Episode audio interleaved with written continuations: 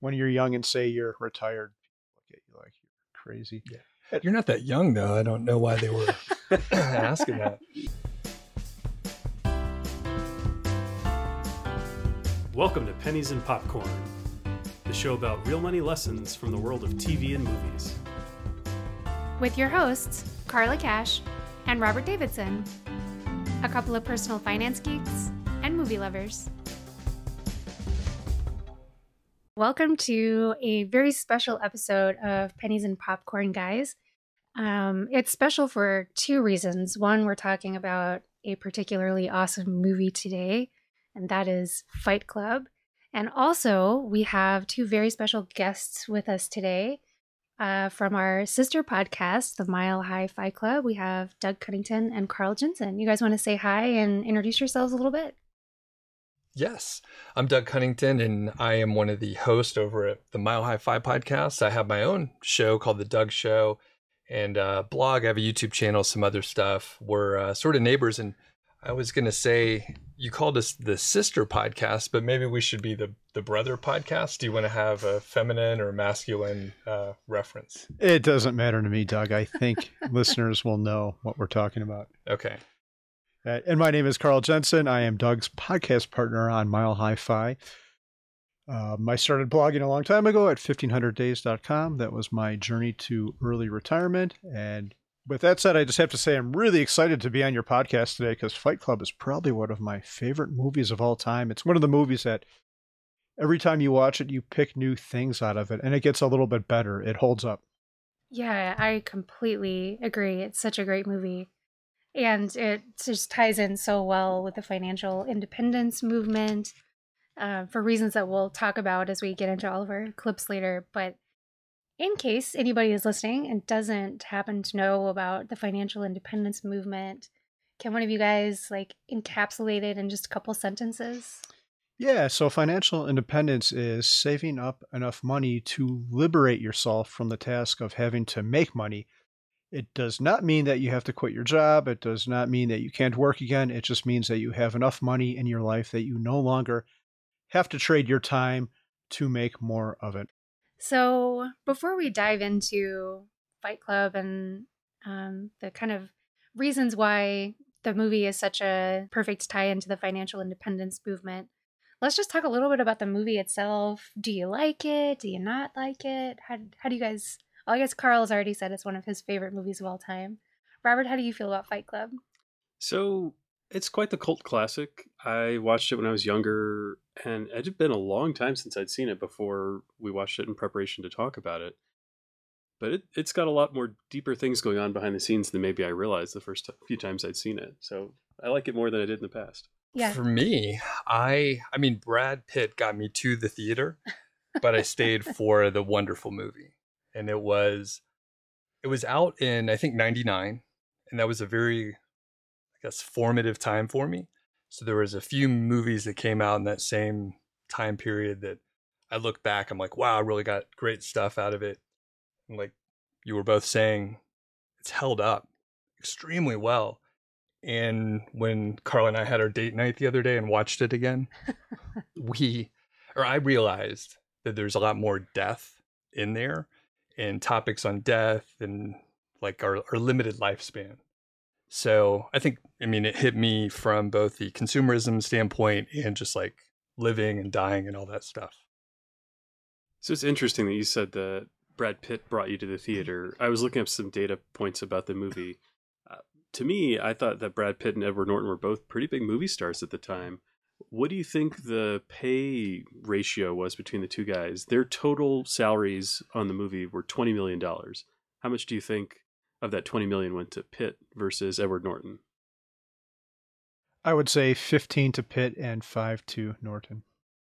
That was my guess too, but it is wrong. Yeah, it's 17 and a half to Brad Pitt and two and a half to Edward Norton, which just blew me away. Like a seven to one pay ratio for for those two guys. I realized Brad Pitt is a megastar and, you know, was perhaps the sexiest man alive at the time. I mean, those abs, guys. I, you guys won't say it, so I'm going to say it. but it's it's a thing. seven to one, that that's a surprising pay disparity between those guys. Uh, no, I will say, Carla, that Brad Pitt did look good in that movie, but have you seen Doug without his shirt on. Perhaps you did at one of my pool parties this past summer.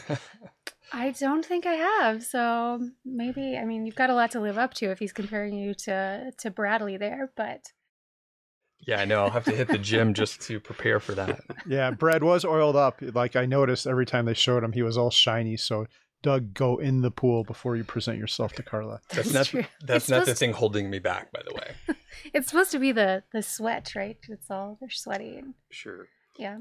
So he wasn't perfectly beautiful in the movie. He did something kind of fascinating. Brad Pitt got the front of his teeth chipped intentionally before the movie. He went to a dentist and had a procedure done and then got it fixed afterwards so that he wouldn't be so perfectly put together. Which that that's commitment, I guess, to the role. Interesting. I think Jim Carrey did that for Dumb and Dumber as well. It's Ooh. a similar similar thing. There you go. Similar movie too. Learning stuff every day. Also informative. Yeah. Uh, here's a fun fact for you. Do you guys know what object appears in almost every scene of the movie? I noticed a Krispy Kreme uh, label all over the place, so they obviously threw some money at the film. I don't know. Yeah, my mind went to a bad place because I know there's some thing parts where they flash. I, I think a, a, a penis in there very quickly. So I don't know if that's it, and I just didn't pick up on it, but probably would have picked up on it. So I, I know that's not it. Uh, it is not a penis, although I do think they did splice a super, super fast penis into like the before the very last shot of the movie when you see Helena Bonham Carter and Edward Norton standing there looking out over the cityscape. I think there is a penis that just goes by like that. Mm. Um, so there's one, but no, that is not the object that I was referring to.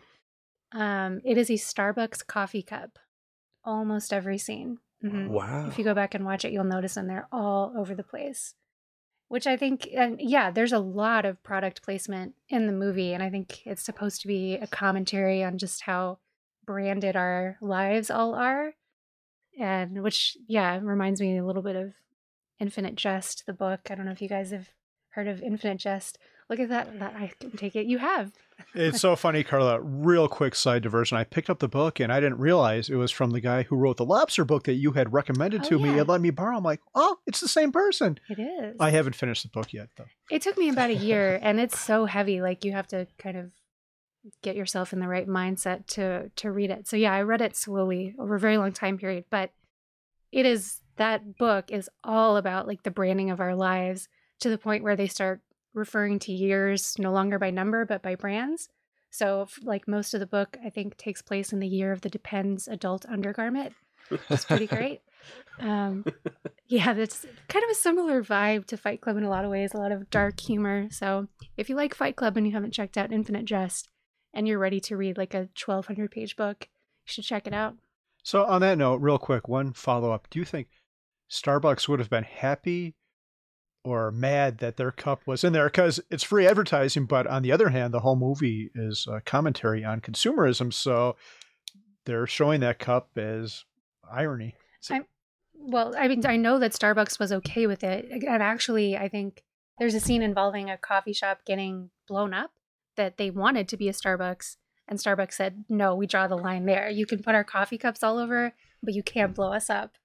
So I guess they were okay with it. I think it's the scene where the big ball is rolling into the building.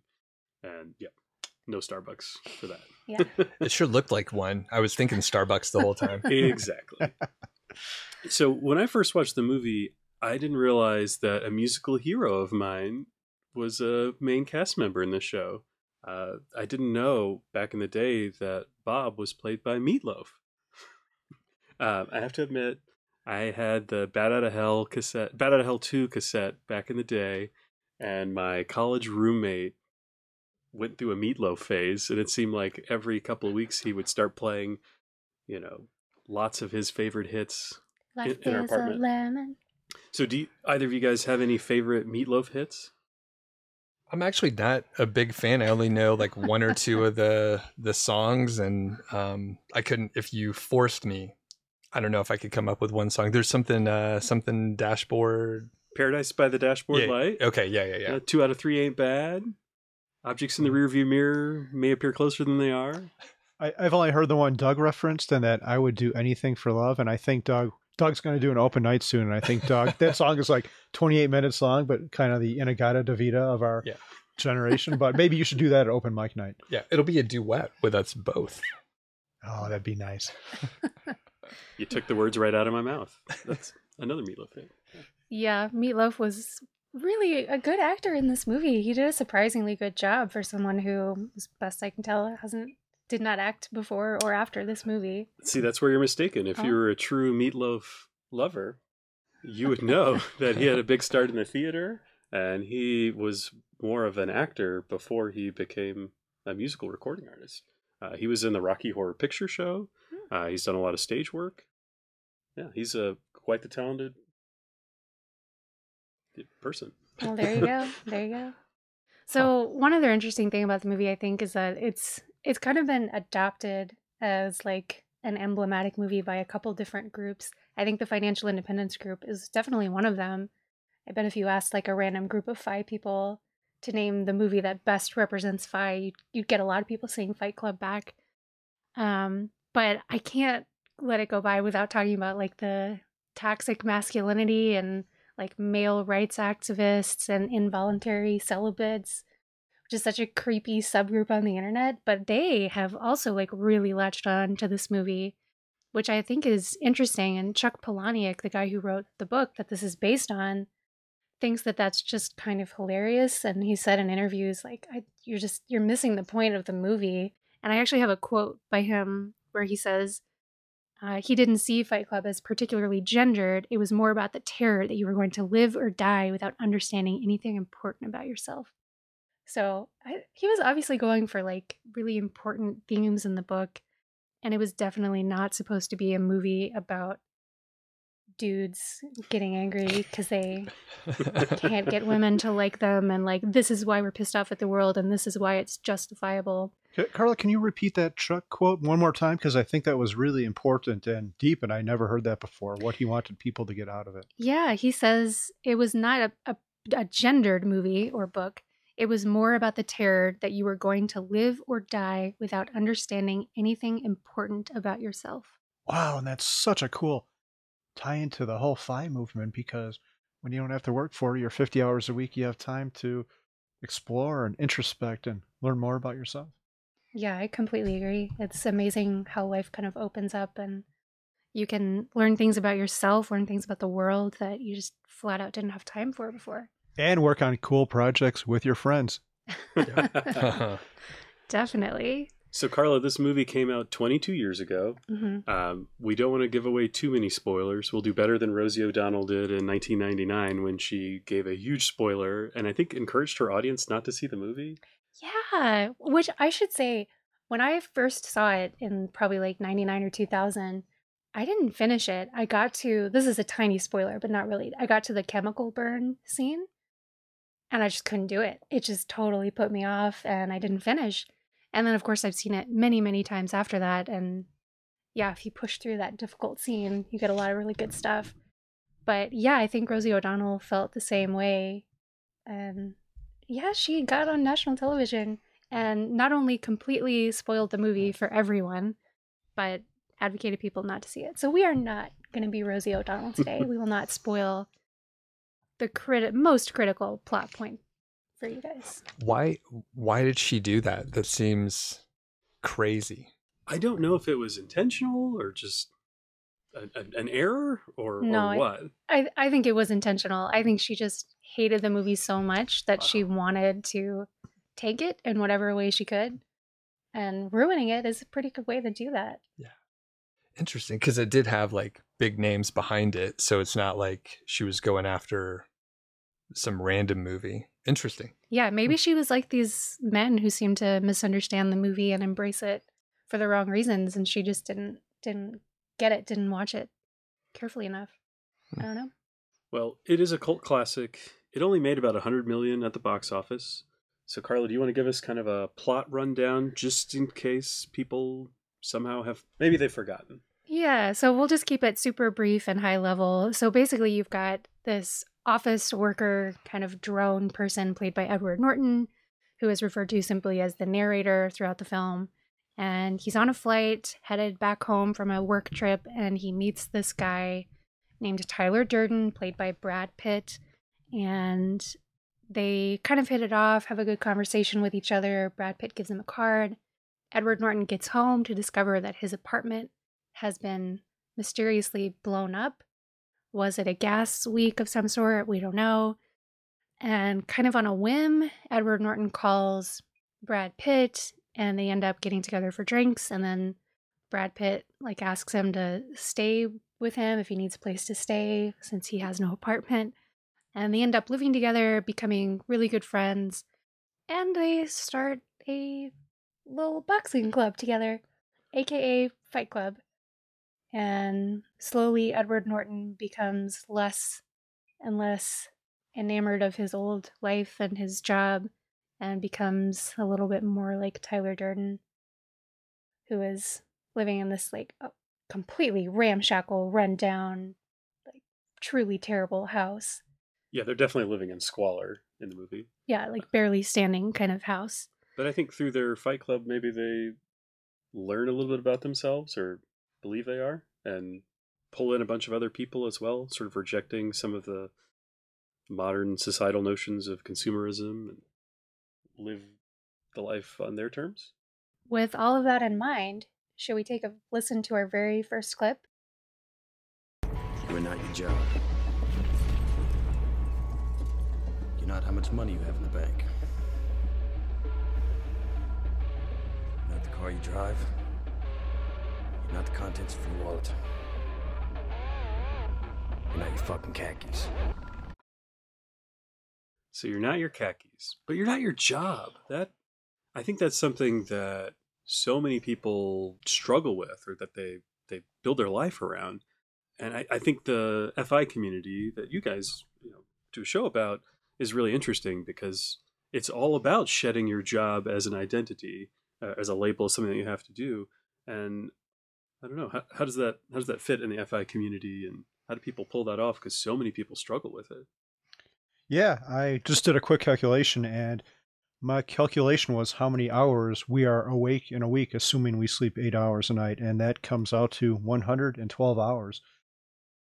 If you have, so a normal job, we'll just say 40 hours per week, but then there's a commute, and a lot of us don't have normal jobs, so let's assume half your waking hours are taken up by your job. Of course, it's going to be your identity. These are the people you spend more time with than probably your spouse. I remember when I was working, uh, I've got two kids. I would spend more time with my coworkers than my spouse. So it's very, very difficult to not let your job become your identity. And that is the hard thing about FI because you're not just giving up a job and an income source. We're giving up something that's defined us and we're giving up the friends, these people who we might have spent time with and bonded with because we struggled over our job and the tasks. It might have been a good struggle and that forms even stronger bonds. So yeah, I think that's probably what people struggle with more so in financial independence than the actual money part of it. Yeah, I think that's definitely true for a lot of folks. It's it was true for me. I felt very defined as a lawyer, you know, you go to school. I mean, it's 3 years. You go to school for 3 years to have that identity as an attorney, study for the bar and then for a lot of lawyers, definitely for me, you spend so many hours at the office. It was way more than half of my waking hours.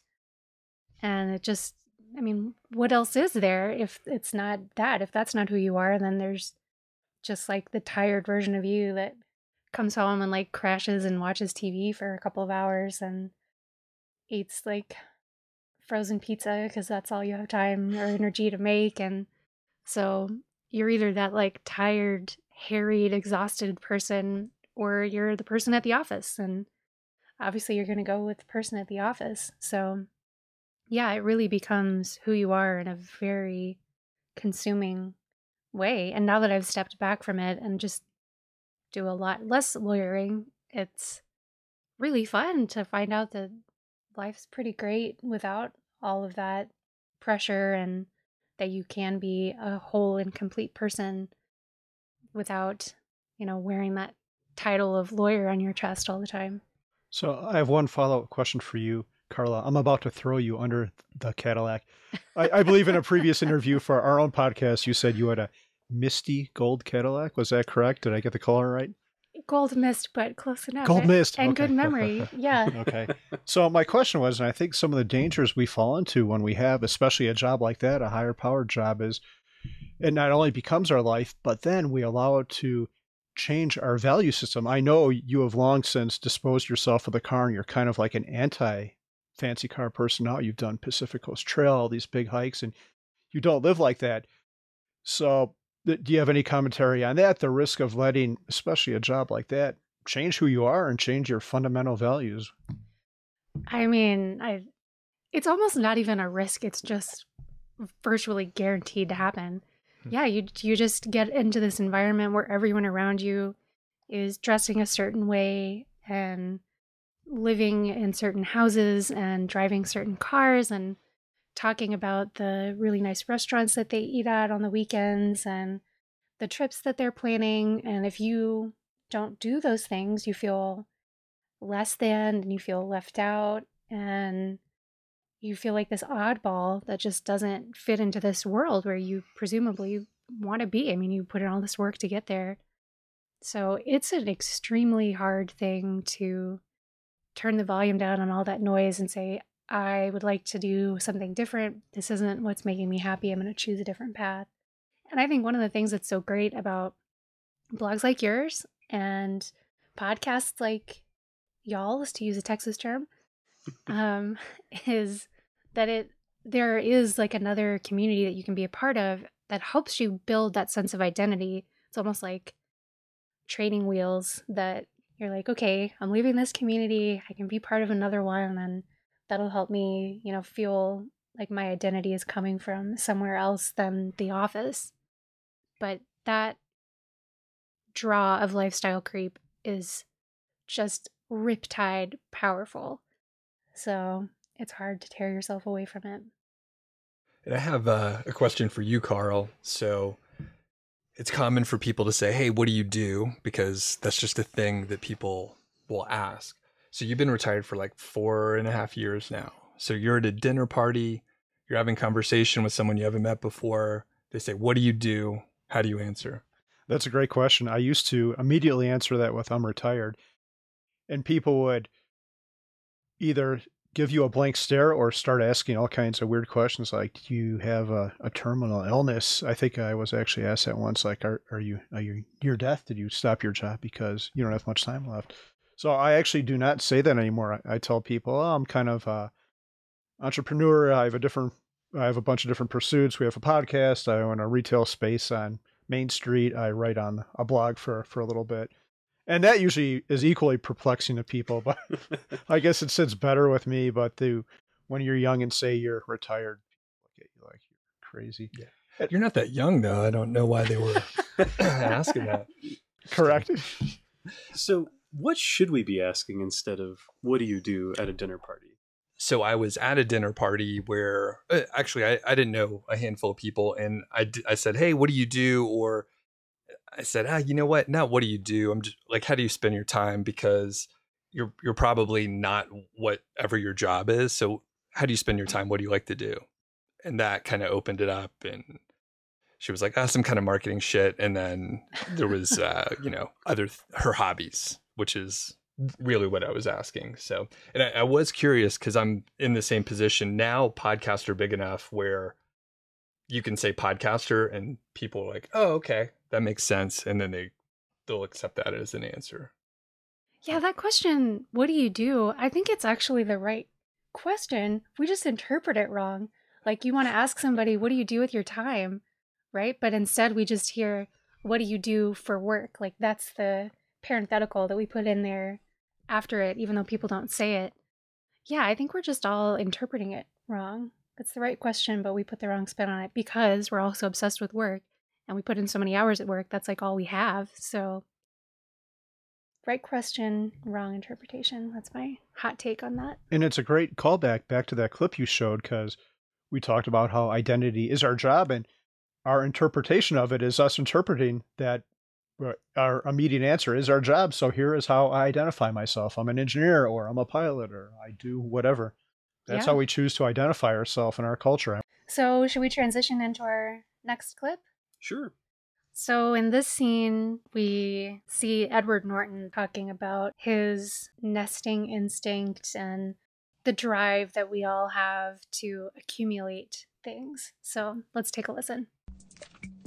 Like so many others, I had become a slave to the IKEA nesting instinct. Oh, yes. I'd like to order the Erika Pekkari dust ruffles. If I saw something clever, like a little coffee table in the shape of a yin yang, I had to have it. The Klipsk personal office unit, the Hovetrekke home exer bike, or the Ohamshab sofa with the Strinne green stripe pattern. Even the Rislampa wire lamps of environmentally friendly unbleached paper. I'd flip through catalogs and wonder what kind of dining set defines me as a person. I had it all, even the glass dishes with tiny bubbles and imperfections, proof that they were crafted by the honest, simple, hardworking indigenous peoples of wherever. Okay, there's so much to talk about before we really get into it. I have to note that if you're listening listening to this and not watching on YouTube, the scene starts off with Edward Norton sitting on a toilet flipping through the IKEA catalog, and I read online that apparently he actually was wearing no pants in that movie and was peeing on the toilet all day as he was filming this scene. And apparently he said to the director years later that that was the case and the director was like, "What? I didn't know that." And he said, "Didn't you notice I didn't have to go to the bathroom all day?" So, little fun fact for you.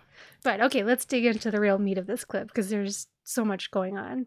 Point one is this idea that we are all slaves to the consumerism ideal. So, what are your thoughts on that? Do you guys feel like you have ever been slaves to consumerism?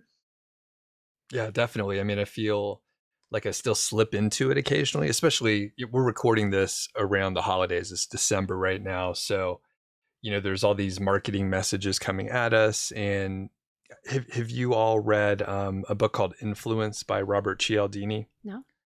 It's a great marketing book and it can be used for like good or evil, but it it tells you how you are being marketed to and it's a great tool for marketers which is why i read it but it also tells you how to recognize those messages coming at you so you can defend yourself or realize that you're being marketed to and evaluate it whatever whatever the product is based on based on its actual merit so and like i said i slip back into it occasionally and i, I try to like I said, evaluate things like do I actually need this? Would I buy it um, for a huge amount of money or not? But it's it's so easy because the marketing messages are so powerful, and then it depends on who you're hanging around with. So like like the group that we have here in Longmont is great. Um, usually people are not driving really fancy cars. They're not wearing really fancy clothes. Most of the time, Carl and I wear like sweatpants and stuff. I, I dressed up for today. Yeah. he has a shirt with a hood on it. yeah, I think I struggled more with the marketing as a kid. You always felt the need to fit in. And thinking on it now, it's interesting because if you sit there and watch commercials, every truck commercial has some dude driving around like in the snow or, or on a mountain road in his pickup truck. And most pickup trucks probably never see that kind of action. They go to the grocery store and back. And you see a beer commercial and it's a bunch of dudes hanging out watching a football game, giving each other high fives. So it goes back to this identity thing. They're not actually trying to sell us a product. They are, but they're trying to sell us an identity, a lifestyle. If you drink this beer, you can be cool and sit in your buddy's basement and give each other high fives all day and all that. But yeah, back to me. I guess I've been pretty resistant to it. I just don't give a shit anymore. If people mm-hmm. want to judge me for my pants, they're not worthwhile being my friend. And I had to change pants actually today because the pair I had on, Mindy's like, "How did you get those stains on the front?" I'm like, I, I don't know. She's like, "Did you even wash them?" I'm like, "Yeah, of course I wash them. These are just like paint stains or something like that." She's like, "Go change pants. You are not leaving the house in those." Oh, so I got, I got, two things. Sorry to interrupt you, man. Um, Carl and I are probably going to have some clothing line coming out, and it will be pre-stained. That's part of the thing, uh, potentially by us. We may actually wear everything once and then get it out the door. And uh, the other is, you know, you pointed out some commercials, people drinking beer, driving a pickup truck. Like that's my life. That that is exactly what I have, man. What are you saying? I drive in the snow. Okay, so I've thrown Carla under the Cadillac. I've thrown Doug under his pickup truck. Robert, you're next. I haven't figured out how, how to insult you, but I'll figure something out. So, Robert, do you feel like you've been a slave to consumerism? Or are you still as we sit here today? I feel like I have avoided it a lot, but I, I'm struggling to come up with a good example. But surely I have fallen victim like everyone else has. I'm not impervious to to marketing and all that stuff. I, I think it's got me in the past. What gets me from this clip is the way that he's hating on IKEA. Right? Is that is IKEA like higher class than I was thinking? I mean, I get it. IKEA markets like crazy. They used to send out those paper catalogs that they're talking about in the movie. And yeah, I think there was this definite temptation to just sit there and flip through that catalog and be like, this looks nice, that looks nice. So maybe that's maybe it was more about the catalog, which they don't have anymore. But yeah, I mean, I think in the FI community, it's generally thought of as like a super awesome, pretty good quality, but low cost option for furniture and like kitchen stuff. I mean, you're taking a discount because you get to do the assembly. I think they should be hating on like Neiman Marcus or Pottery Barn. yeah, Restoration Hardware. Mm-hmm. Yeah, I totally agree. One of the saddest days of my life. I'll back up a second. The only IKEA close to us is like on the other side of Denver. We're north of Denver. So if we want to go to a freaking IKEA, we got to drive through Denver in traffic, and it's like an all day expedition. So whenever I go, I always ping our our Discord group saying, "Hey, I'm going to IKEA. Who needs something?" And, and inevitably, two or three people will chime in. So one of the saddest days of my life. I don't know if you all know this because you're new to the area. IKEA was supposed to build a location much closer to us, like 10 miles away across the street from Oh. the Thornton Costco, and they canceled their plans. Like, no, IKEA, I need you closer. But yeah, agreed. Why do they hate on IKEA? I just put in I- an IKEA kitchen in my house like moments ago. The other part is I haven't been into an actual physical IKEA in many years, but the maze that they set up so you can't get out, I think people might not like that. That's true, and that's totally fair because I this is definitely us falling victim to consumerist crap, you could say. When we go to IKEA, we often leave with at least a few little kitchen items that we didn't plan on buying. Like we go there for the bookcase, we come home with the bookcase and a whisk, and a spatula, and some new glasses. Which, you know, did we truly need them? Probably not.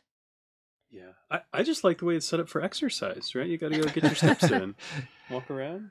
I'm It's sure good time. that's I'm sure that's the general Yeah. goal. They're a more health conscious culture over there in Sweden.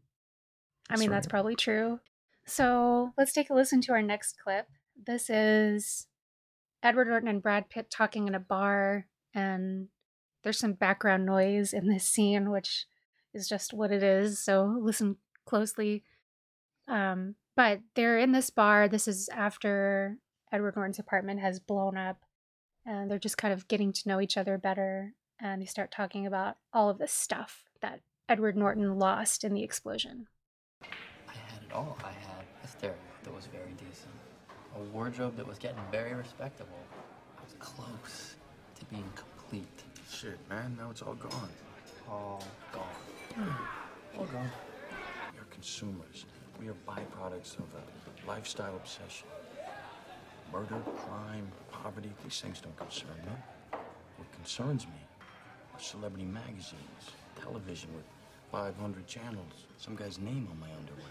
Rogaine, Viagra, Olestra. Martha Stewart. Fuck Martha Stewart. Martha's polishing the brass on the Titanic. It's all going down, man. So fuck off with your sofa units and Strinne green stripe patterns. I say never be complete. I say stop being perfect. The things you own end up owning you. Lots of lots of good stuff there. Yeah, S- the idea that stuff can make you complete is kind of a, a fascinating thing. He was he was almost there, right? He was almost finished. Have you ever had anything that you've got that made you feel that way? I'm still searching for it, you know. I've had experiences that have made me feel good and complete and really comfortable as a person, just like a nice night with a bunch of friends, uh, having great conversation, and that's made me feel complete. I can't think of any object that has made me feel complete. You guys didn't get that one dinner plate that just like did it for you? I mean, we've we've got that plate at our house. It's a pretty good plate. The red one? Yeah. red one. I've seen that one. I've seen it. Yeah, I think it's so crazy this idea that there's like an object that will somehow make your life dramatically better or make you feel better as a human being. Because, well, I actually do think there are objects you can purchase that have a significantly positive effect on your life, but they are objects that require something out of you. They're not objects that just sit there like a plate or a sofa or really a house even. I suppose maybe the location of a house could add a, a really great dimension to your life. But things that things that challenge you so like tools um, musical instruments things that go along with a hobby that you're actually going to spend a lot of time on so are there things like that that you guys have in your life that you think do genuinely improve your life Yeah, and I was thinking of you for, with your piano, and I have recently purchased a few guitars, and that makes me happy. But you're right; you have to like put in the time and like use those objects like tools or whatever as well. So, yeah, it it made me happier. I mean, I'm still searching for the right guitar. You know, you're never gonna find the right, perfect one. You got to keep looking. Yeah, you took the words out of my mouth, Carla, because I was thinking tools, because tools allow you to build something cool, which I enjoy, and make something beautiful, and solve a puzzle or solve a challenge, which I believe is what really is the cause of happiness. Um, again, that dangerous four letter word, work. Yeah, for me, it's some of our hiking and backpacking gear.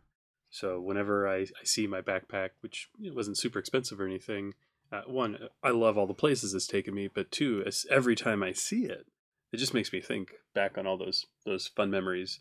Whereas that the red plate doesn't.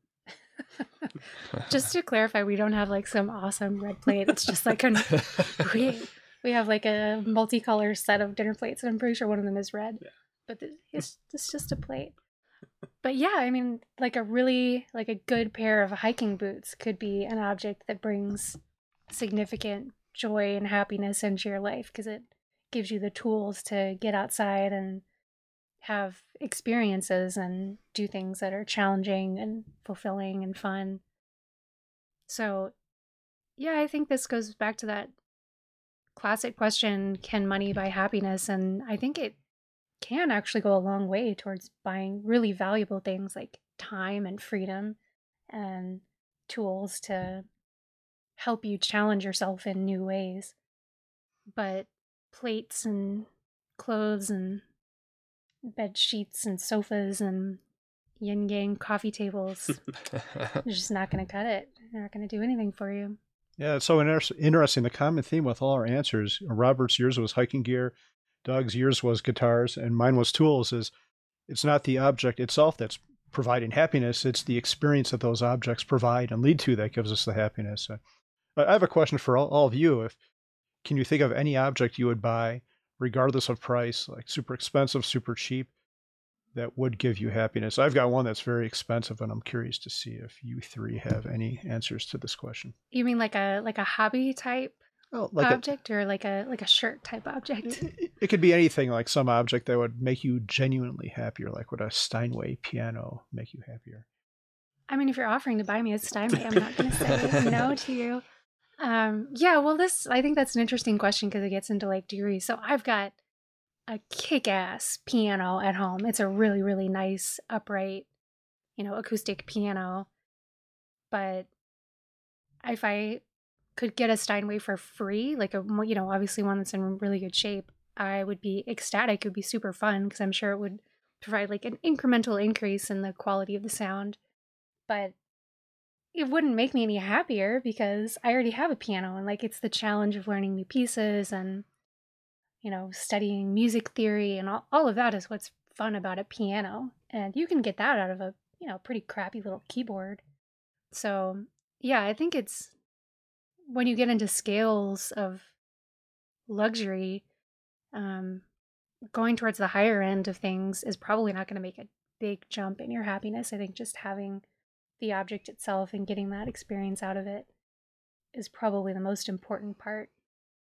I can't think of anything like that that would give me lasting appreciation, but maybe I'm just deluding myself and I've, I've put blinders on so I don't get attached to things I can't afford. But I'm dying to know what is your example?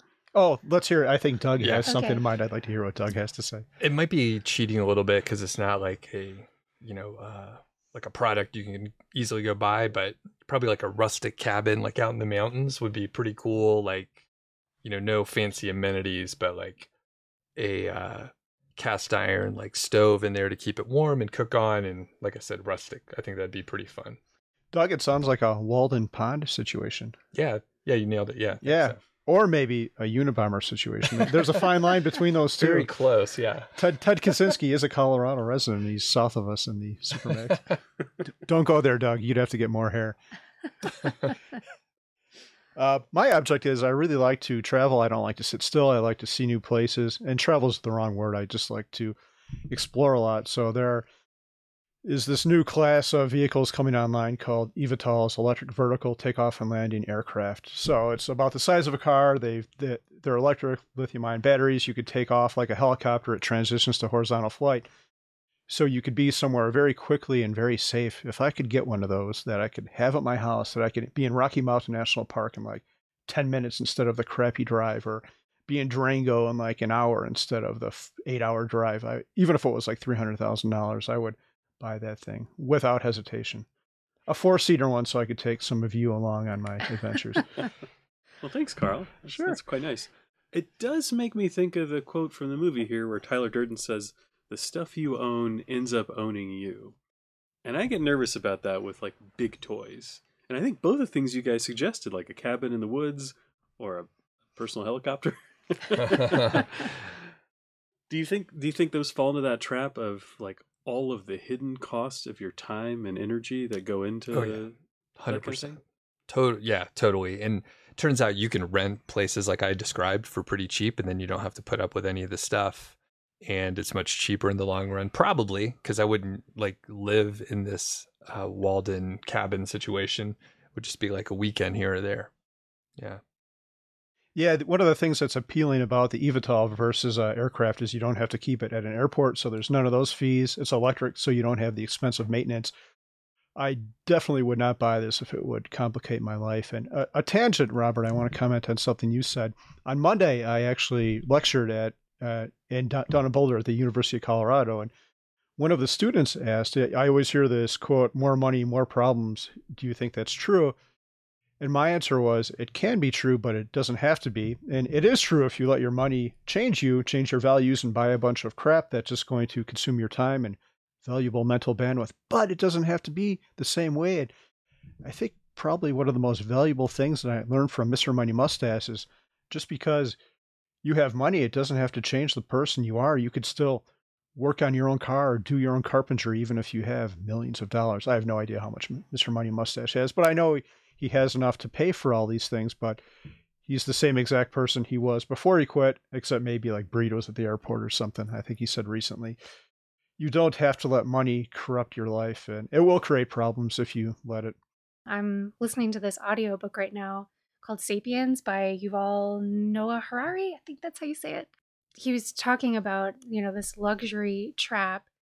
And he actually used the example of email that, you know, you used to have to like get out a piece of paper and a pen and write down a letter and then go all the way to the post office and put a stamp on it and send it to somebody and then wait a few days for them to get it.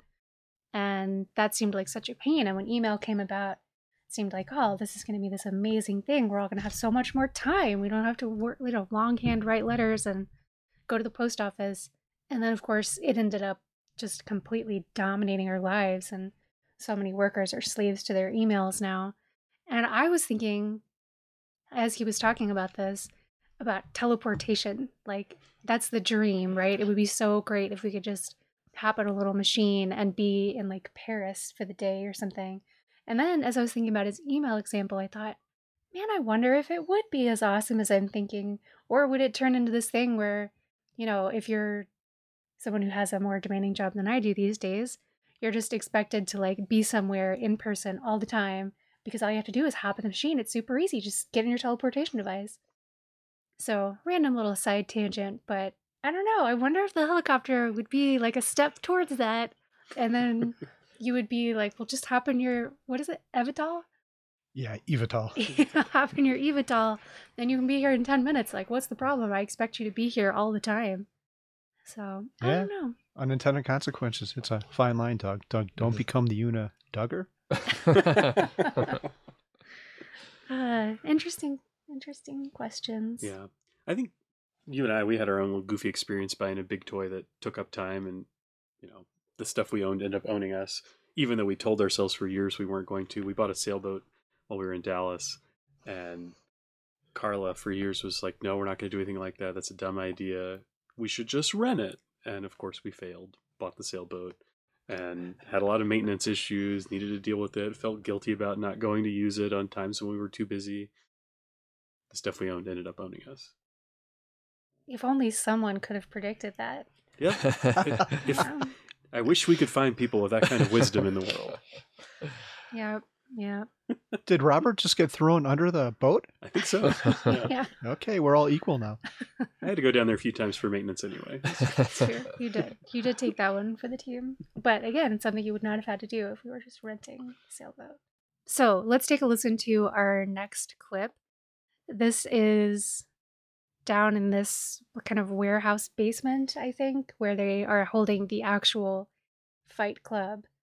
And Brad Pitt is giving a little speech to the men that are gathered there for Fight Club. Man, I see in Fight Club the strongest and smartest men who've ever lived. I see all this potential, and I see it squandered. God damn it, an entire generation pumping gas, waiting tables, slaves with white collars. Advertising has us chasing cars and clothes, working jobs we hate so we can buy shit we don't need. We're the middle children of history, man. No purpose or place. We have no great war, no great depression. Our great war is a spiritual war. Our great depression is our lives. We've all been raised on television to believe that one day we'd all be millionaires and movie gods and rock stars, but we won't. We're slowly learning that fact. We're very, very pissed off. Well, working jobs we hate to buy shit we don't need. Um, I think I think a lot of people can resonate with that. Yeah, it's actually very similar to a George Carlin quote. We buy shit we don't need with money we don't have to impress people we don't like. yeah. Mhm. So, how do you guys feel about that? Do you feel like you have worked jobs you hated to buy shit you didn't need to impress people you didn't like? Yeah, definitely. I mean, that was my whole corporate career, basically. I think towards the tail end, I kind of got away from that mindset and realized that I was doing exactly what he mentions, that Tyler mentions there. Um, and as, like I mentioned before, the community that we're in, we are around people that are like pulling us in not necessarily the opposite or right direction, but a different direction that uh, allows you to make your own decisions. So that makes me feel a little bit better. So yeah, I think I'm mostly on track now, but yeah, I've worked, I've worked those jobs. Yeah, I think Carla, yours sounds like the worst, but my first job out of school, it was kind of a little car race. And what I mean by that is everyone would buy these nice cars. And then the tradition was you would send an email out to the whole department with a picture of the car you bought. and for some reason, I, I like cars. I'm a car person. I actually had an expensive car at one point in my life, but it was pretty annoying. And I remember at one point, my boss, Ginger, got a, a car and she came up to me and had said, Carl, you have to get one of these too. I'm like, well, why? I'm like, the car I have works fine now. It gets me here and back. She's like, no, no, you need this car. I'm like, why do I need it? She's like, well, you need to project wealth to other people. I'm like, why do I need to do that? And I could tell this is going to go in a bad situation. She's like, well, you're single. And if you want to find someone, if one of your goals in life is to find a partner, you have to project wealth so they know that you're wealthy or, or that you have money And I'm like, ah, you know, I'd rather do the opposite. I'd rather drive a piece of shit and have someone appreciate me for who I am instead of that, which was the decision I ended up going with. And she ended up divorced, and I am married 20 years later. So she was a very nice person. I think she's just a and a great boss. Ginger, if you're listening, uh, I'm sorry, but just a little bit too caught up in the whole corporate rat race. I was going to say, Carla, I'm going to throw you under the boat this time. So back in in our Dallas days, you were working at your big law job, and you wanted us to buy a different house. So we bought our our house when we were living in DFW in a suburb in 2009. Not an ideal time from a financial stability standpoint. People were losing jobs left and right, and, and we bought something that we could comfortably afford out in the suburbs, in a neighborhood that was not respected. It was fine. We liked it. It was perfect for us, but we didn't want to bring anybody from your fancy law firm over. That that wouldn't have gone over well. And you wanted us to buy a crazy expensive house in a fancy neighborhood that was the right neighborhood, that was the okay place to be. And I had the wisdom that that you shouldn't be working at a job you hate to buy stuff we didn't need. Well, Maybe not the working at the job you hate part. I, I still wanted you to keep doing that, but we did, we didn't need that fancy house. Yeah, I think that's such an interesting dynamic and an interesting time in our lives. I think when I was in that mode of really, really wanting to buy a fancy house, and it was a serious problem. Like I was like an addict jonesing for it. I just felt like I need we needed to live in the right place and it was just so important to me. So yeah, it was definitely a problem, but I don't think I had begun to completely hate my job yet. It was pre I got to get out of here. Also, I will say, I think we like messed up and cheaped it out too much buying that house because it was in a neighborhood that was so bad that it didn't appreciate like at all the houses that I was wanting us to buy were just like a smidge nicer at that point and they appreciated like crazy so every now and then I'll go back in like old emails and pull the addresses of houses that we almost bought and show Robert the Zillow reports of like how much those houses appreciated versus how much the house we did buy appreciated.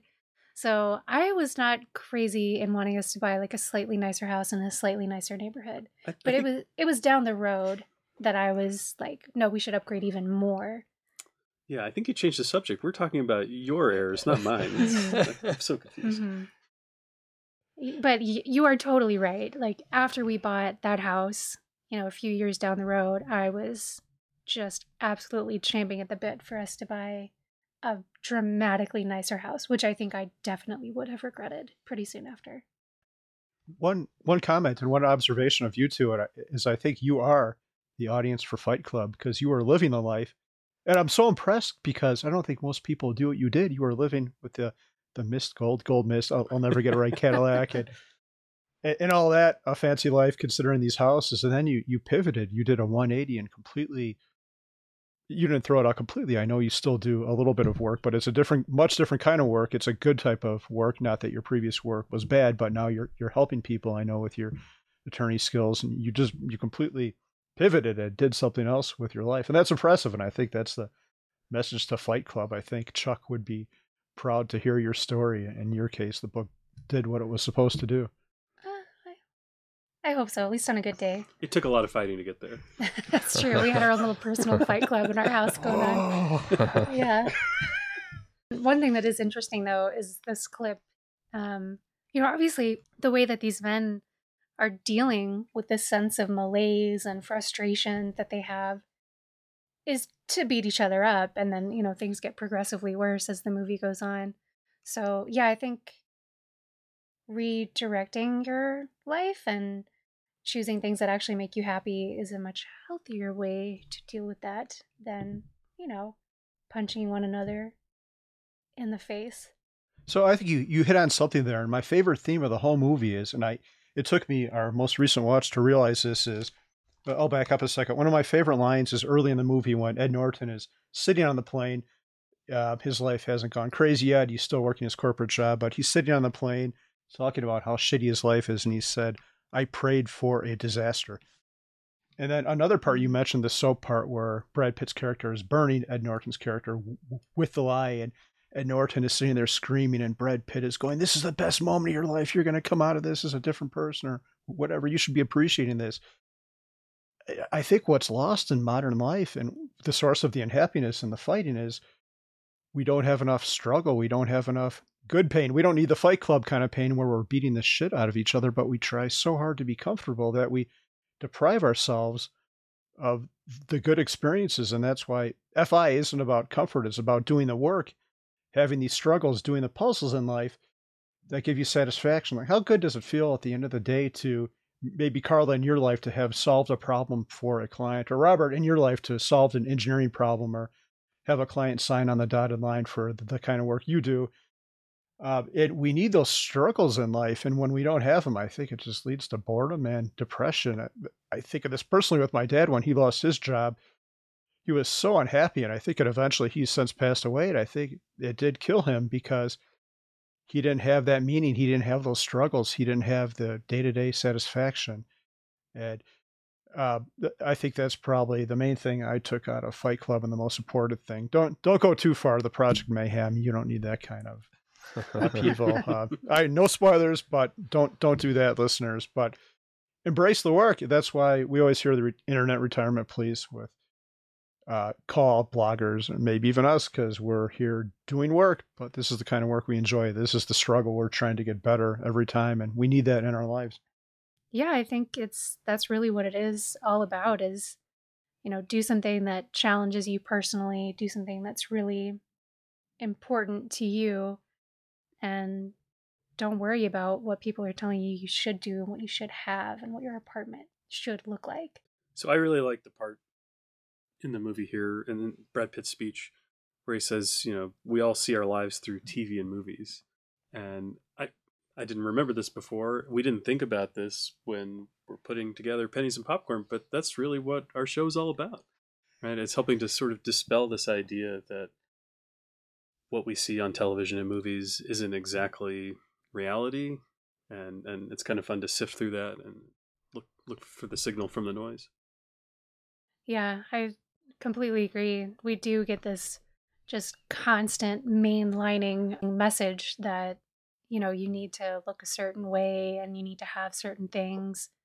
And you get it from all over the place. Certainly advertising, as Brad Pitt points out in his speech, but also from everything you watch on TV and movies. You know, Fight Club is unusual in its aesthetic, right? Everything is grungy and dirty, and everybody's okay with that.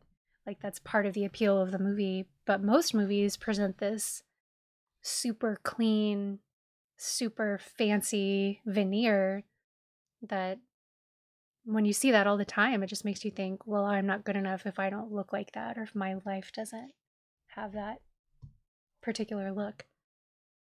Yeah. I've been watching a lot of Hallmark Christmas movies, uh, a little guilty pleasure, and yeah, my sense of reality is a little bit skewed right now. As it should be. yeah. I'm expecting like a prince to come and save me, Yeah. to Walk, maybe Santa as well. yeah. Just find a nice little gazebo to sit in, sip your coffee, and the woman of your dreams will, you know, just magically appear. You might just be a side character in this movie. Unfortunately, yeah. Christmas is coming, Doug. It's not too late. Maybe you'll have a Christmas miracle. Mm-hmm. Yeah, actually, I I- I've seen a couple of the Hallmark Christmas movies, mostly at your parents' house, and the the theme of those is often like, quit your big corporate job, prioritize love. So maybe they're not as bad as we all think. yeah, they maybe are. Hallmark should be the you know, the banner for the FI movement rather than Fight Club. Uh, do they always go in the one way, that gender neutral thing? Hopefully, it's not always a man coming to save the woman like you just described, Doug. Hopefully, Hallmark movies are more advanced than that. Or maybe they aren't. I've never seen one. They have a pretty tight formula. I don't think they really vary too much. Okay. But there's there's never a gender. Like I saw Taming of the Shrew once, and they did a gender reversal where the male and female reverse our characters, which was kind of cool. I, no, none of that in Hallmark where the female comes to bail out the male. I haven't seen them all.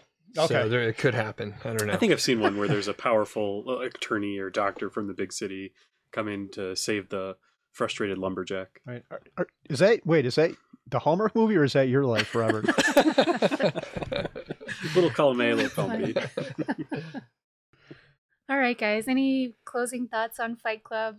yeah, I think everyone should see the, the film. I think it's got some really, really powerful messages, and um, it goes a little bit too far, as we've alluded to. You don't need to do some of the stuff in the movie, but yeah, just be who you are and don't care. I, I like your point a moment ago, uh, Carla, how we spend money to throw up a veneer or a facade. Why not just be who we really are, and then we'll have people who really like us. Would you rather have someone who likes the person you pretend to be, or likes a person who you truly are? Um, be yourself. You don't have to spend money, and be happy. Embrace the struggle. and you know we covered all the consumerism a lot and i think one of the one of the scenes that we didn't talk about is where they go and they basically hold up the convenience store clerk raymond k hessel or hassel something like that. I think it's Hessel, yeah. and that's a profound scene very i mean crazy shit right but basically that dude is going to take action towards his dreams so that i mean that really spoke to me and i think you know knowing that we can die at any moment and like move towards like whatever i mean whatever you think you need to move towards like take some action and, and move in that direction. And you know that scene always stuck with me from the first time that i saw it and it's not really related to consumerism or anything like that or financial anything. It's more like follow your dreams and don't just sit there and like slowly die second by second. So that clip, it's funny you bring it up. We actually made a clip of it and we've thought about making a fifth one in the episode and we've learned through some of our recordings that it just gets a little bit too long and it just landed on the cutting room floor. But I totally agree and I think it does fit with the the financial side of things because it's all about chasing your dreams versus dealing with your current realities and you got to make you got to move forward you can't just stay uh, with the inertia that you currently have if you want your life to be better or different or to work out the way you originally hoped for Yeah, uh, I was reading a book not too long ago that I think I actually talked to you and Elizabeth about about Stoicism, and one of the things they talk about in there is that it's actually really healthy and positive to contemplate your own death on a pretty regular basis because it's the ultimate motivating force is to you know keep in mind that this is a limited time we have here on earth and we've got to make the most of it I think Steve Jobs was a kind of a proponent of that too. He would like look in the mirror every morning and remind himself like this could be your last day. And it's I mean it sounds so bleak and awful on the surface, but when you really think about it, it's actually a, a way to try to enhance your life and just maximize your utility of every moment that you have. So I think what Brad Pitt does to poor Raymond K. Hessel in that scene is obviously not the ideal way to motivate oneself to live live your dreams. And it actually it makes me think of um, those Saw, those terrible Saw movies that you forced me to watch at least one or two of. Oh, Robert. an And- upcoming pennies and popcorn show for sure No, because that would mean I'd have to watch it again, and I can't. I can't. But those Saw movies, they have that same um, principle of this, you know, maniac is torturing and maiming people, all in the name of some twisted ideal to like motivate them to live their lives in a better way. So obviously, one does not need to take it to that extreme, but I think for the average, you know, hopefully healthy-minded person, it is a good idea to remind yourself that life is short and you got to make the most of it while you're here. So I think that's a great scene. Glad you brought it up. All right. Do you have any final thoughts? no just enjoyed the movie and i enjoyed the chance to connect with everybody on it it's it's fun to have uh, a team to share it with thanks for having us on Yeah, thank you so much. This was great. All right. Thanks so much, guys. We'll catch you later.